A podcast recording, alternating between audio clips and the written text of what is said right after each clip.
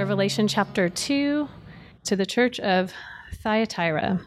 And to the angel of the church in Thyatira, write the words of the Son of God, who has eyes like a flame of fire and whose feet are like burnished bronze. I know your works, your love and faith and service and patient endurance, and that your latter works exceed the first. But I have this against you, that you tolerate that woman Jezebel, who calls herself a prophetess and is teaching and seducing my servants to practice sexual immorality and to eat food sacrificed to idols. I gave her time to repent, but she refuses to repent of her sexual immorality. Behold, I will throw her onto a sickbed, and those who commit adultery with her I will throw into great tribulation, unless they repent of her works. And I will strike her children dead. And all the churches will know that I am he who searches mind and heart, and I will give to each of you according to your works. But to the rest of you in Thyatira, who do not hold this teaching, who have not learned what some call the deep things of Satan, to you I say, I do not lay on you any other burden. Only hold fast to what you have until I come.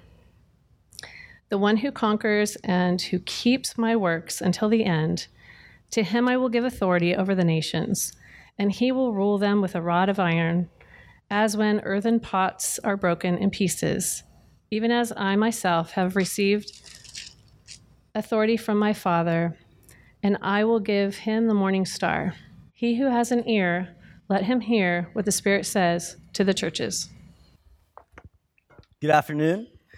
So, we're going through the book of Revelation as a church right now. Uh, and if you are kind of new ish or maybe just joining us for the first weekend, uh, what we've been saying is that this book, the book of Revelation, is often misunderstood.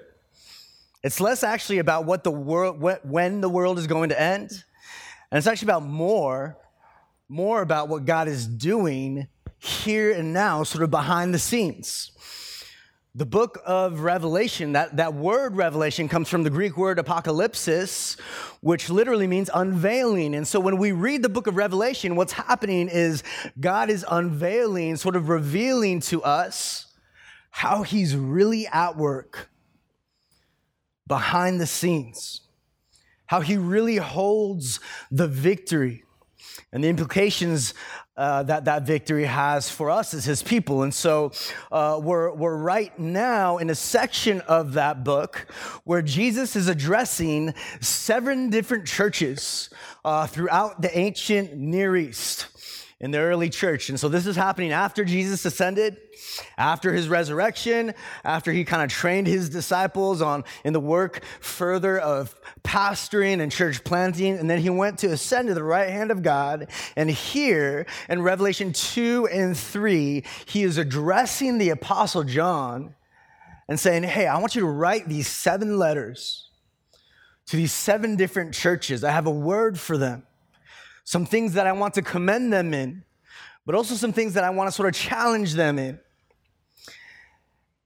Each church has its own set of strengths, but also its own set of challenges that they need to grow in if they are going to be considered a faithful church in the end. A church that makes a difference.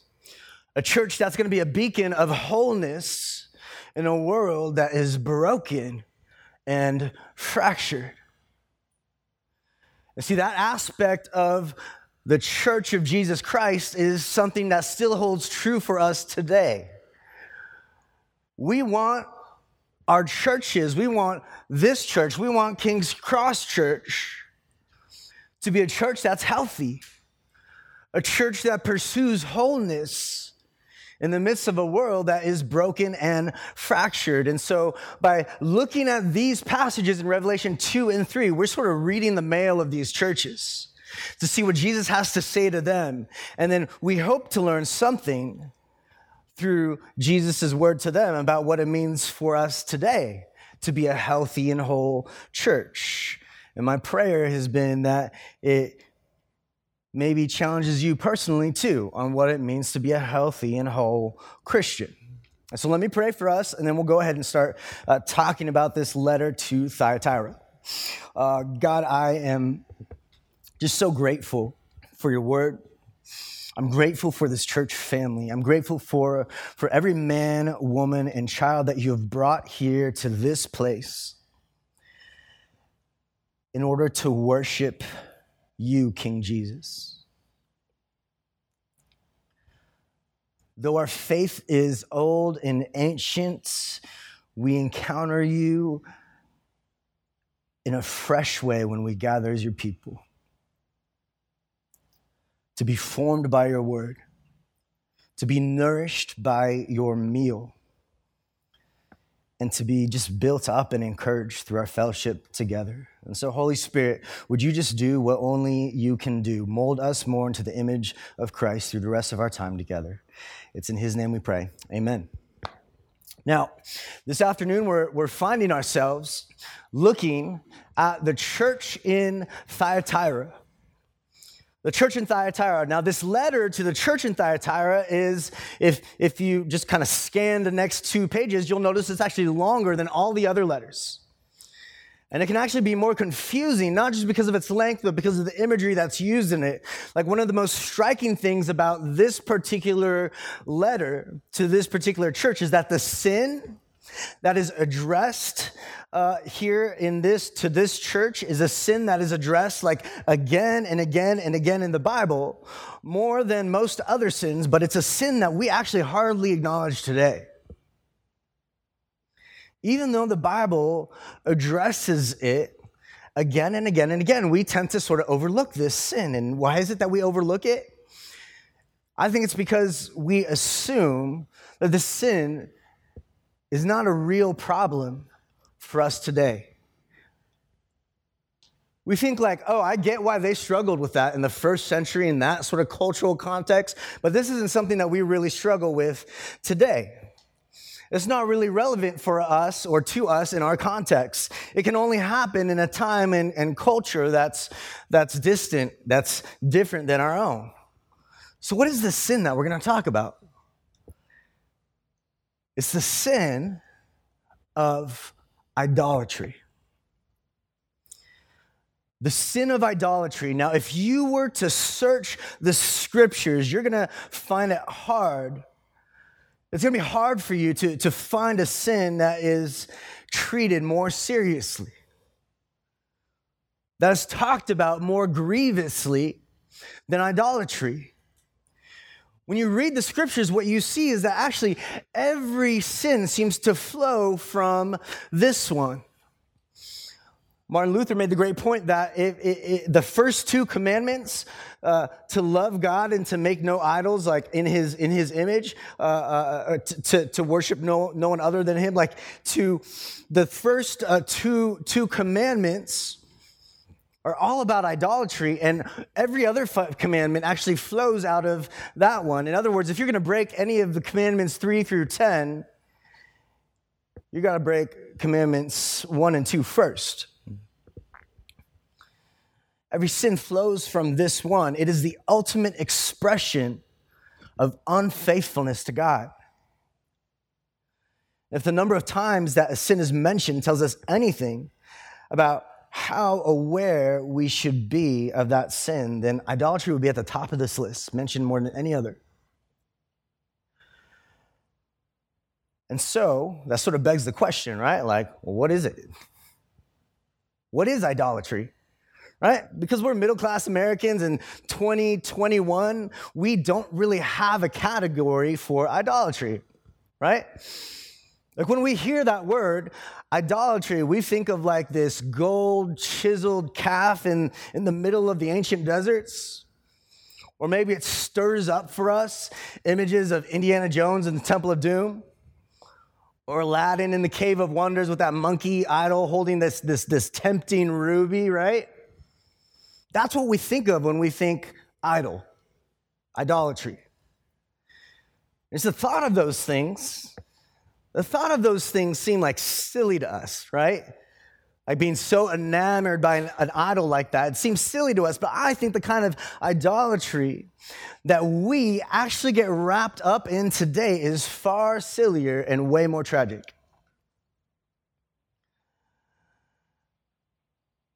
So let's define it. At the very base level, at its very foundation, idolatry is when you value something more than you value God. Idolatry is when you value something more than you value God. And as a result, that something or someone basically turns into your functional God. The thing that you turn to for purpose and meaning. The thing that you turn to to tell you what does it mean to be fully alive? The thing that you turn to to learn what does it mean for, for me to live a life of purpose? What on earth am I here for? Martin Luther, again, that the key figure of the Protestant Reformation, he, he pointed out in his larger catechism, he says, whatever your heart clings to and relies on, that is your God. Whatever it is that you find your heart clinging to, leaning on, relying on, that thing becomes your functional God. It becomes an idol to you. It becomes the thing that you love, the thing that you rely on, the thing that you live for above and beyond everything else. And that idol can be carved out of wood, it can be shaped out of gold, it can be a religious relic in, in, in a cathedral, or it can be a star in the heavens. But in our cultural context today, specifically in the West, our idols tend to be things that are more culturally acceptable. Matt Chandler, the president of our church planning network and pastor out of the Dallas Fort Worth area, he points out that our idols are often just good things that we've turned into ultimate things. And so, like a person or a hobby a pursuit, a possession, a status, all of those things, if they become the thing that you that you love more than anything, if they become the sort of thing that you rely on or lean on more than anything, if they become the thing that you live for above everything else, then that thing becomes your idol. And if you're not loving, trusting, and serving God above all else, then whatever object of your devotion that you're turning to instead is the source of your idolatry. And here's what makes this particular sin so deadly and tragic is that its temptation is everywhere.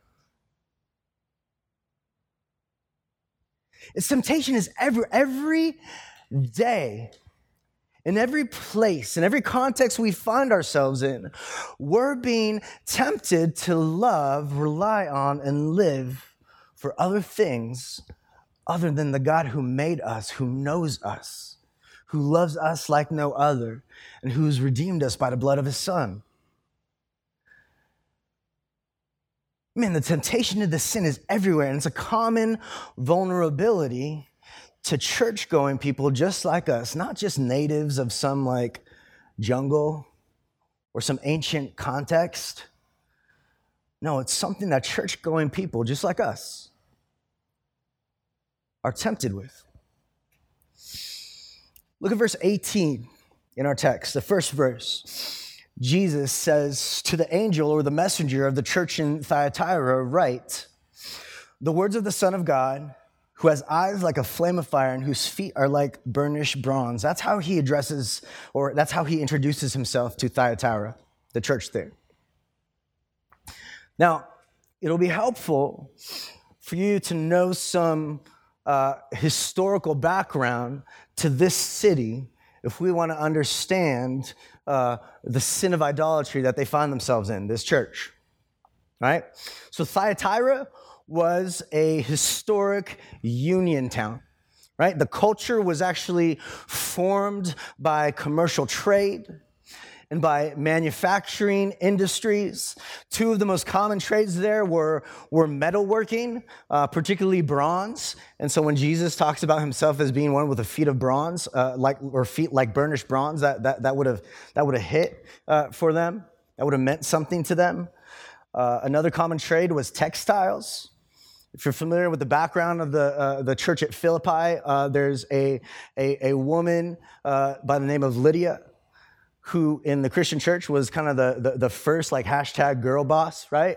Like she owned a, a business, she owned this textile empire uh, that she got all of her, her, her, her purple cloth uh, and the threads from that from Thyatira. That was her background.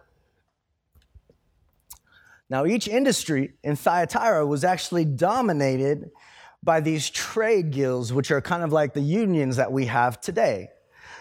Um, except a little bit on steroids, because these trade guilds had so much power and influence and impact on how the city was run. All right?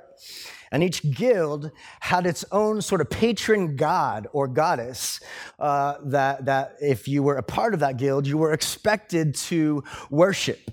You were expected to pay homage to that god or goddess. You're also expected to attend the guild festivals that they'd have every now and then, which often included eating food and meat that was sacrificed to the patron god of that trade. And after that party would end, you were kind of sort of expected to, to, to hook up with the, with the priest uh, or the priestess of the guild as an act of, as a further act of worship. Um, and I use that term hookup in like the nastiest sense of that phrase, right? So the gnawing question then is what does a Christian do in a situation like that? What does a Christian who works in an industry run by these guilds that are performing these, these idolatrous acts of worship, what are you to do in a situation like that? Do you just not show up to the party? Uh, get judged for that? Do you, do you leave early? Do you kind of just like go on with the motions? Just like, yeah, you know, I'm just, I'm going to do a little bit of this, but you know, God knows my heart. I mean, this isn't a, a hypothetical letter or a hypothetical situation that Jesus is speaking into. This was the Christians in Thyatira, this was their real life experience as believers in that town. And these are the same kinds of questions that we find ourselves asking today.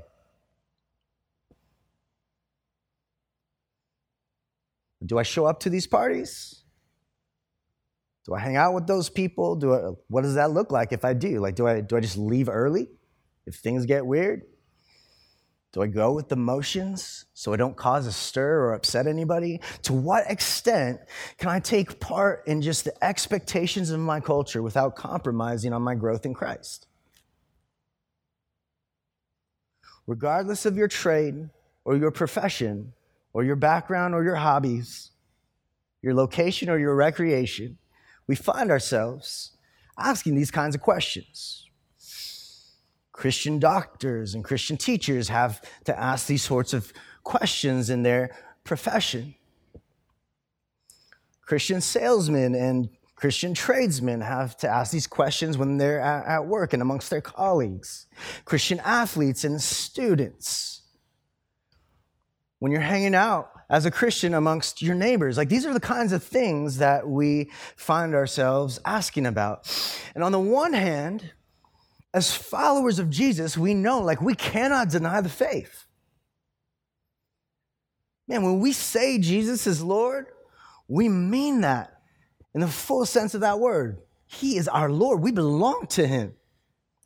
On the one hand, we can't deny the faith, but on the other hand, we can't deny the presence of the culture we find ourselves in and the p- pressures that are often attached because of that. And we find that the cause of Christ isn't served when we deny him. We kind of we kind of know that really intrinsically. Really it's easy to jump to that conclusion, right? Like the cause of Christ isn't served if I deny him before others. But it's also not served when Christians look like this irrelevant social club that's just disengaged from the world. And so, what's the answer? how do we live? How do we respond to these social situations? I want you to go back to verse 18 and see the way that Jesus introduces himself here. He's sort of setting the stage by how he introduces himself for the words he's about to share with them. And he says in the second half of verse 18, he says, You know, these words are the words of the Son of God, who calls himself the Son of God, who has eyes like a flame of fire and whose feet are like burnished bronze. Now, that title, Son of God, means, of course, that he's the Son of God. There's also more significance to this title that we'll actually get at a little bit later. But he, he also says that, that he has eyes of blazing fire. Which, again, if you remember when we started this series, um, it's, it, this doesn't mean that, that Jesus is walking around looking like a, like a four year old drew him up, right? Like, this is metaphorical, poetic imagery that is meant to give us, uh, uh, to, to illustrate for us a particular truth about who the Son of Man or the Son of God is. And as one with eyes of blazing fire, that's a way of telling us no, look, Jesus is the one who sees all things. Fire, blazing fire, purifies, it, it burns away what is worthless and it purifies and strengthens and fortifies what is beautiful and worth keeping. And so Jesus has eyes to see in each church, in all our lives, what is real and genuine and trustworthy, but also what is counterfeit, what's fake, what won't ultimately last in the end. And so, Jesus, in introducing himself, he calls himself the Son of God, but also the one with eyes of blazing fire, the one who sees all things and knows all things. And what he's about to say to them is in light of that truth. And he's also the one whose feet are like burnished bronze, which is an Old Testament image having feet of bronze of, of basically uh, being the one who is to judge. It's an image of judgment. This is a way of Jesus pointing out that he's the one who tramples everything in his path that doesn't belong there. So what do these what do these phrases tell us? This tells us that the holiness of Jesus and all of his majesty and all of his beauty and all of his purity as the true source of all that is true, good, and beautiful, this Jesus, the holiness of Jesus, is manifested in his assessment of this church. If they want any hope for moving forward, if they want any hope for lasting to the end, they need to meet the searching gaze of his fiery eyes. And to know with confidence that they can stand before him. This made me think of my kids this week. Like I, I know when my kids are listening, and I know like they they get what I'm saying when they can like look me in the eyes and keep looking me in the eyes, right? Like they like look at me back. When they start like looking everywhere else, it's like, ah, oh, you're not listening, right? Like you you don't get what was just said. But when Jesus looks out with his fiery eyes, we want to be able to look back into his and to know with confidence that we can stand rather than cower away because of some unfaithfulness that we're marked by. And so this leads us now into the main content of his address. First, he gets into Thyatira's past faithfulness. Thyatira's past faithfulness. Look at verse 19 when Jesus says to them, I know your works. I know your love and faith and service and patient endurance and that your, your latter works, in other words, the stuff that you're, you, you've done later on uh, is exceeding the first. In other words, you guys are more faithful now than you were when you first started. Right? And I, I just, I still love just how Jesus just intimately knows every church. He says to them, Look, I see what you're doing. these eyes of blazing fire are not just terrifying, they can also be vindicating. Jesus is saying to them, Look, I know what you're doing. I know your works. I know your love. I know your service. You're working hard. You're not giving up. I'm proud of you. I do see that. Love, faith, servant, service, patient endurance. These are the works that Jesus knows, seeds, and applauds in them. If you actually like look at it, take a close look at that list, you'll notice that there's a relationship between these words. All right? Love, true love, leads to service, right? If you truly love somebody, you're going to serve them outwardly. Faith, true faith, leads to endurance and perseverance through trials. That's the outward expression of that. Let there not be light.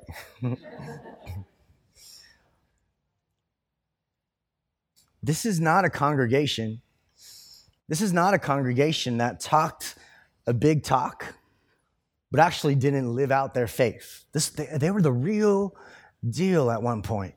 They had a type of love that served and a type of faith that endured. And here Jesus says to them, Your latter works, they exceed the first, which is a way of him saying, like, man, you guys are just getting started.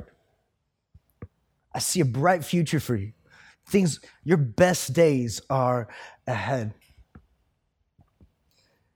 Ephesus, the first church that we looked at at the beginning of chapter 2, if you remember, they, they sort of regressed in their faith. Jesus said to them, like, hey, I see all these great things that you've do, you're doing, but you know what? Like, you, you've forgotten your first love. You need to go back to that. Thyatira, on the other hand, they seem to be progressing in faithfulness. And so at that point that Jesus transitions to speak about areas that he sees compromise among them. Number two, Thyatira's present compromise. We see it introduced in verses 20 and 21 when Jesus says to them, But I have this against you that you tolerate that woman, Jezebel, who calls herself a prophetess and is teaching and seducing my servants to practice sexual immorality and to eat food sacrificed to idols.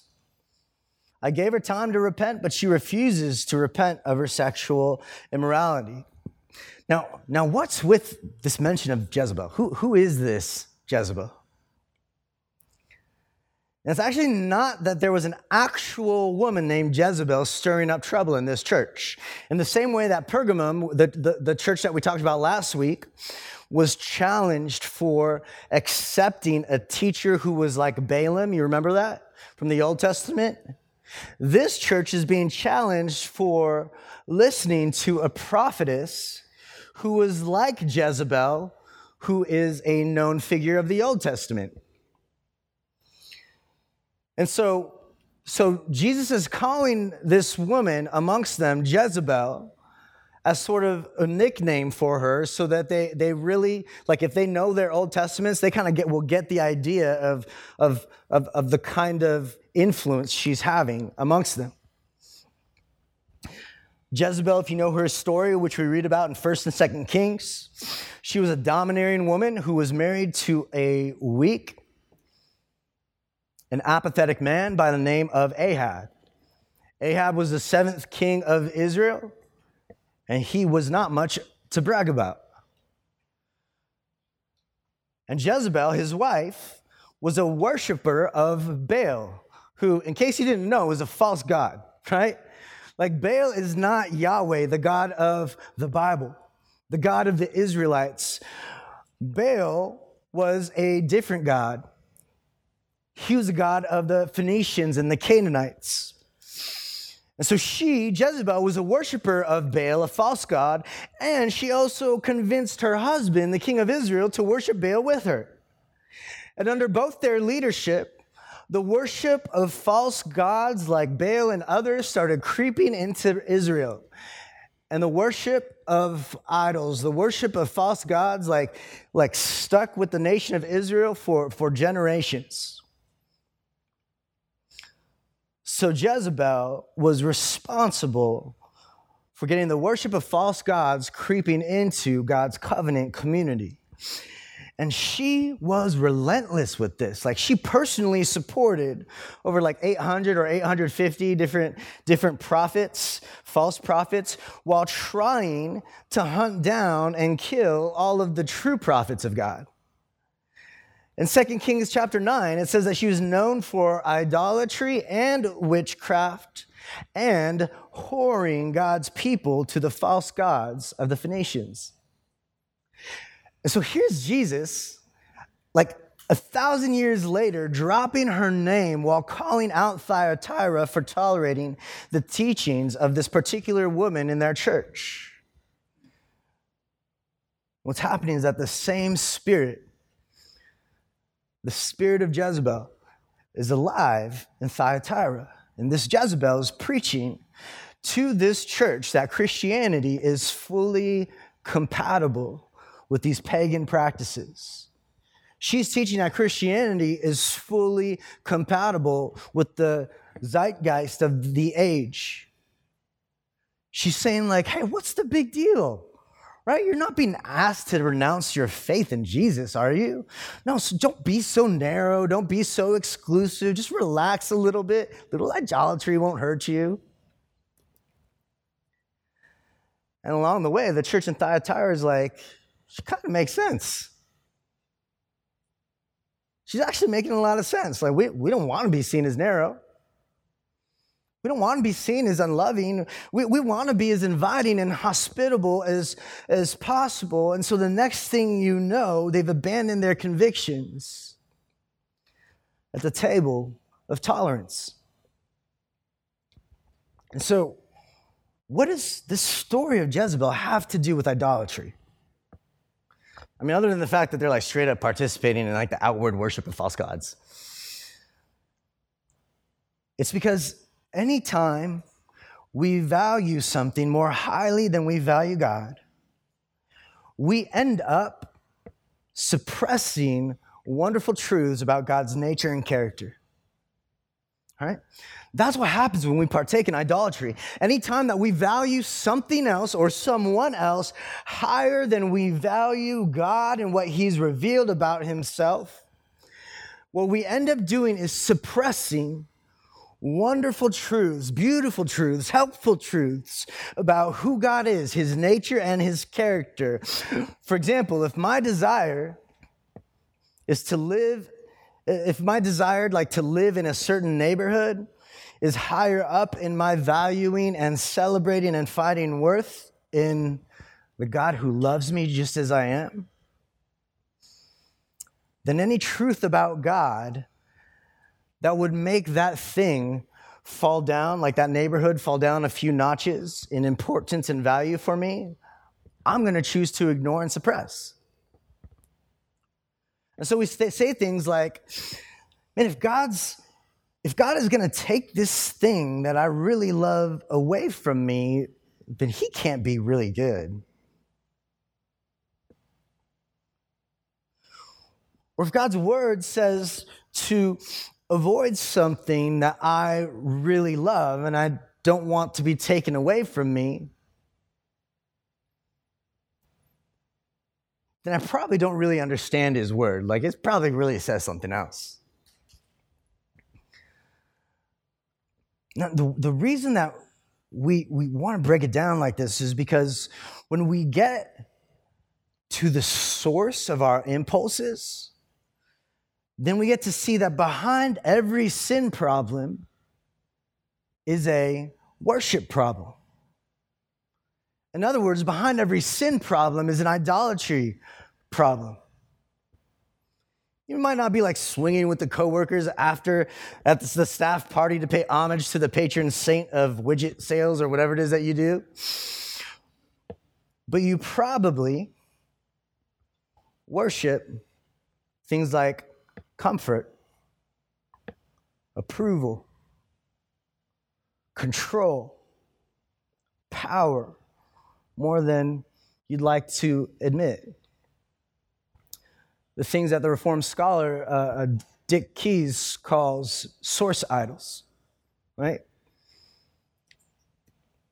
Dick Keyes, a lot of the work uh, and writing that he's done on, on, idolatry has been really helpful. It's influenced guys like, like Tim Keller and David Powlison and, and Matt Chandler. And, and he talks about the difference between source idols and, and surface idols.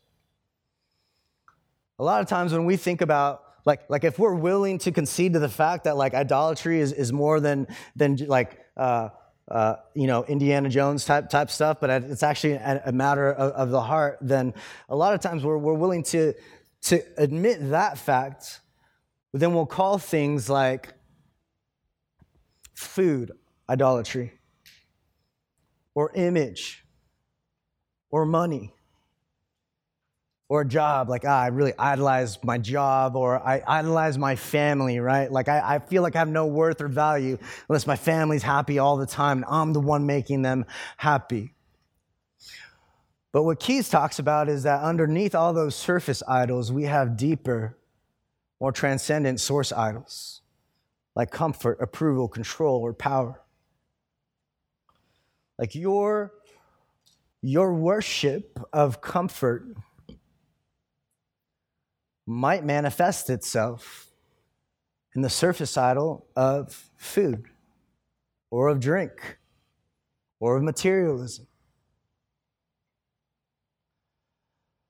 But deep down, they say you're not finding comfort, approval, satisfaction, humility before the throne of the God who made you and loves you and saved you. This is the reason John Calvin says that man's nature, so to speak, is a perpetual factory of idols.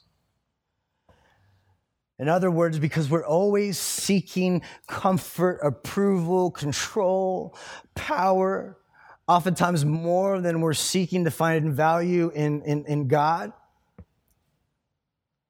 Our hearts are constantly finding and creating these idols, these, these false gods, these functional gods that we end up worshiping instead of the real God. And the thing about idolatry, and, and, and, and the reason that God hates it so much is because it gets to the core. It's, it's, an, it's an enemy of the core of our relationship with God as his people. Look at this verse in Exodus chapter 34, verse 14. While laying out the commandments, it says, You shall worship no other God, for the Lord, whose name is jealous, is a jealous God.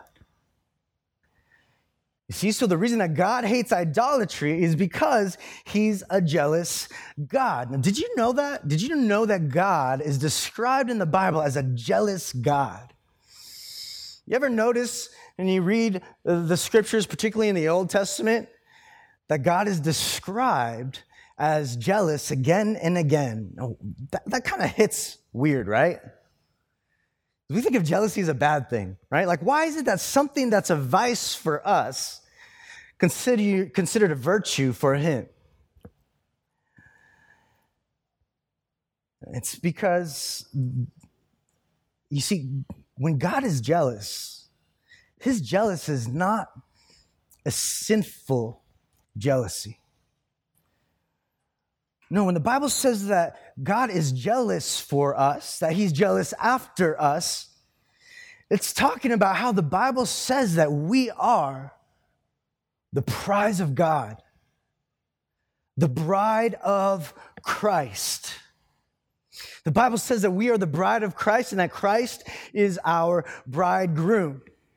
He's the one who loves us passionately.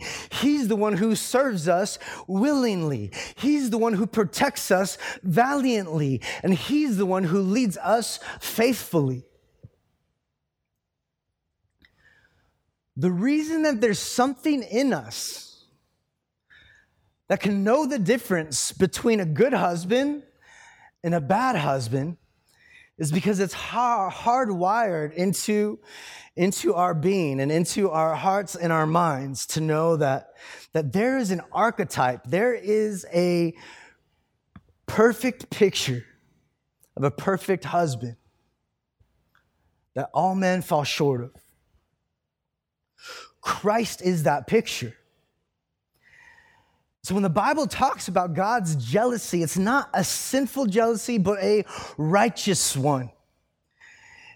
That word illustrates how he wants to protect the intimacy that is found in only his covenant relationship with his people. See, that's why God hates idolatry. That's why he calls it out again and again and again all throughout the Bible. It is an adulterous intrusion on the covenant that he has with his people. Idolatry is a full throttled attack on the church's exclusive love that we should have for our God. This is why Jesus calls out again and again in the Gospels, he calls out his generation as an adulterous and sinful generation for not believing that he is the Messiah. This is why James says, look at this in James chapter 4. He says, You adulterous people, do you not know that friendship with the world is enmity with God? Therefore, whoever wishes to be a friend of the world makes himself an enemy of God. James calls that adultery. It's like spiritual adultery. And so, by calling out the idolatry at Thyatira, Jesus is calling out their not just physical outward adultery, but their spiritual adultery too. Maybe they were doing these things because they coveted approval. Or maybe they coveted, above all things, comfort. They didn't want to be put in an uncomfortable situation. Maybe it's, maybe it's power or influence. They don't want to offend the wrong people. And so Jesus calls them out on not just their outward adultery, but their spiritual adultery. He's looking to topple down not only the, the surface idols, but the source idols underneath. This is why Jesus addresses their sin by using the language of unfaithfulness. Read verse 22 and 23 when he says, Behold, I will throw her, I will throw Jezebel onto a sickbed, and those who commit adultery with her I will throw into great tribulation unless they repent of her works. And I will strike her children dead. Kind of gnarly. Jesus is saying here, Look, I'm going to judge this Jezebel, this false prophetess, for leading you into this compromise, for leading you into idolatry. This is why, again, he's called the one with the bronze feet that we saw in verse 18. He's the righteous judge who's going to undo all that is evil and undo all that stands to threaten his people. Bronze is heavy, it crushes. This is a picture of the great judgment that Jesus is coming to bring. And don't miss the irony here that Jezebel, who's luring Christians onto the bed of sin, he says will be cast onto the bed of suffering. I know that like language sometimes can be off putting and sound harsh. But again, I want you to think of just the jealous love that he has for his people. he wants nothing to get in the way of that love. He just loves so much. And he knows that by them loving anything else, leaning on, serving, and loving, valuing anything other than the God who loves them and made them, will ultimately lead them to destruction, will ultimately be their undoing. Notice how the language he used in verse 20, he calls them servants. In verse 22, he refers to those who commit adultery. And then here in verse 23, he talks about uh, the children of Jezebel. These are all words and phrases that are, he's using for the same group of people. Basically, anybody who's following Jezebel's lies, anybody who's falling, any, falling prey to her teaching. Jesus is saying, look, if you're guilty of idolatry, then you will have the same fate as her.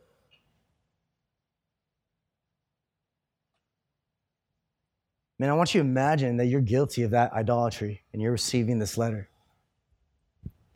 That would be jarring. That would wake you up, right? So then, there's probably some asking the question then what hope is there? What hope is there for us? What hope is there for them? Like, how can one escape that judgment? The Bible teaches that the only thing that can prevent this judgment is repentance, turning from idolatry. Now, quickly, there's something unique I want you to see about this letter so far. That, that, that Jesus not only addresses those who have compromised, but he addresses those at this church who are among those people who compromise, but maybe themselves haven't gone astray yet we, we read his address to them in verse 24. He says, But to the rest of you in Thyatira, to those of you who do not hold this teaching, who have not learned what some call the deep things of Satan, to you I say, I do not lay on you any other burden. Want you to notice that Jesus calls this idolatry, he calls it for what it is. He calls it satanic, demonic, deep things of Satan. And then he goes on in verse 25 to, to tell them, only hold fast to what you have until I come. In other words, don't fall into idolatry. I know the pressure is great. I know it makes you uncomfortable. I know you might, you might lose some of your footing in the town. But man, just, just hold fast. Don't fall into idolatry, but instead hold on to, he says, what you do have. Now, how do we do this? How do we hold on to what we do have? What does he mean by that? How do we maintain in spiritual faithfulness rather than falling into spiritual adultery? Man, we just we do that by reading the word by reading the scriptures and cherishing the gospel of grace. We do this by immersing ourselves in the word. You don't need to be an expert in apologetics and different cults. You don't need to have a degree in theology. No, you just need to be a people of the word. You'll need supernatural means like the inerrant word of God to fight a supernatural enemy like the spirit of Jezebel. Like Satan's not out there saying, hey, if you want to like check out this sweet idolatry thing, then just fill out this form, right? Go to my website. Like, no, he's sneakier than that. He's more cunning than that.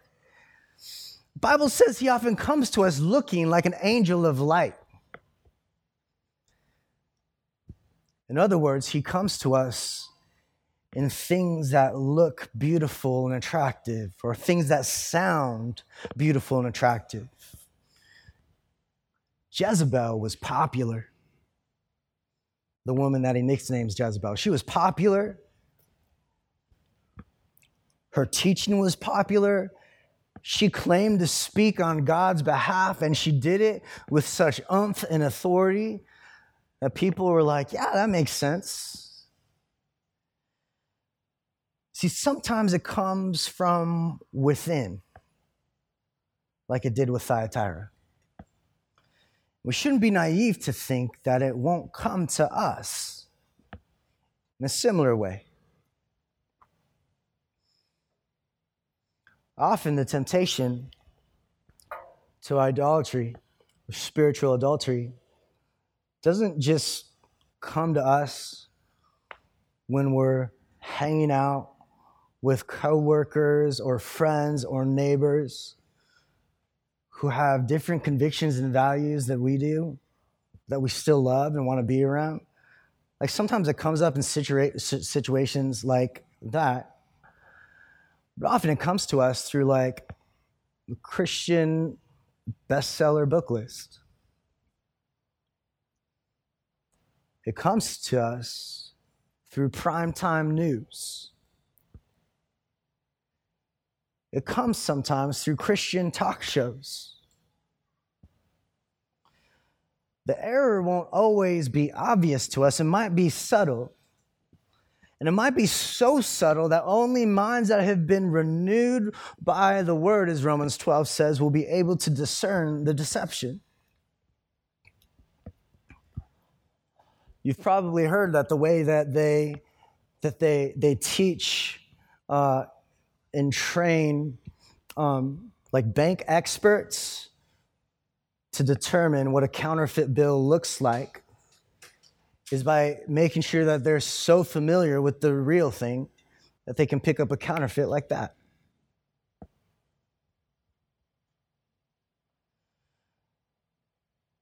And so this leads us now to the possible hope that Thyatira has. Jesus always ends each letter with a call to repentance with the possibility of hope. What is Thyatira's possible hope? He introduces it in verses 26 and 27 when he says, To the one who conquers and who keeps my works until the end. In other words, to the one who repents, to him I will give authority over the nations, and he will rule them with a rod of iron, as when earthen pots are broken in pieces, even as I myself has received authority from my Father. Jesus is saying, Look, those of you who endure to the end, who repent in faithfulness, you're going to stand with me at the end of all time. You're going to stand with me as I reign, as I usher in the new kingdom, as it's fully ushered in, as it's fully set up.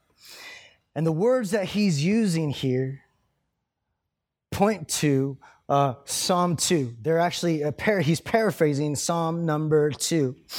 And in Psalm 2, if you're familiar with it, the king is referred to as God's son. You see, Psalm 2 would be read every time a new king of Israel was installed. And he's referred to as the Son of God. Now, why is that significant? It's because this is what Jesus referred to himself as earlier. Remember, I told you we'd come back to that? So, this is Jesus' sort of clever way of telling his audience in Thyatira that he is the fulfillment of Psalm 2. He's not just a king, he's the king of all kings. He's the king of all kings. And the rod of iron that we read about in verse 27, which is often a picture of kingly rule, but also what's used here to break pots into pieces. The Pottery Guild would know that image super well. And so this is Jesus' way of saying that one day he's going to shatter his enemies. Everyone who overcomes idolatry through faith in Jesus will be spared of that shattering. And instead, Jesus will be shattered in their place. He would be the one to save them from their sins. He's not just the king of all kings, he's the king who wore a crown that was fashioned out of thorns, pressed into, embedded into his scalp till he was dripping blood. And through the wicked acts of men, he received the righteous wrath of God in our place. He hung there in our place. He hung there for our sins. So that those who repent and believe by faith might have everlasting life with him. He says to these faithful ones in verse 28 I will give him or her the morning star. What does that mean? In Numbers chapter 24, there's a prophecy that says that a star is going to rise in the morning that's going to bring the end of all darkness and usher in the kingdom of light. The very last chapter of the Bible, Revelation 22, Jesus names himself as the morning star. And so when Jesus says that, look, you faithful ones who repent and believe, you will get the morning star. When he says that, he's promising the gift of himself. He's saying to these faithful ones, instead of being shattered by the rod of iron, my body is going to be shattered in your place. I'm the one who came to save you from your sins. I'm the groom who has loved you passionately and will serve you faithfully to the end. He's promising them that in a way greater than they have ever known in this life, there will one day be uninterrupted, unmitigated, unfiltered intimacy between Jesus and his bride, the church. That is the gift for those who refuse to partake in spiritual adultery or idolatry. So I close by asking you to consider the question what is it that you love, rely on, or live for above everything else? What is the one thing, what is the collection of things that you love, rely on, and live for above everything else. The one thing that you say, unless I have this, unless this changes, unless my situation looks like this, then I have no value, I have no worth, I have no meaning. What is the thing that you love and rely on and live for and long for above everything else? Is that thing Jesus? And if not, receive his invitation to run to him, to repent and believe, knowing that with him all you find are open arms and grace, hope, and love everlasting. Amen. Thank you for listening to the King's Cross Church podcast. We'd like to encourage listeners to be part of a local church gathering. If you're ever in the Orange County, California area, we'd love it if you come by and visit on a Sunday morning. For meeting times and locations or any other information about us, please visit kx.church. There's no .com in that, just kx.church. Thanks again for listening.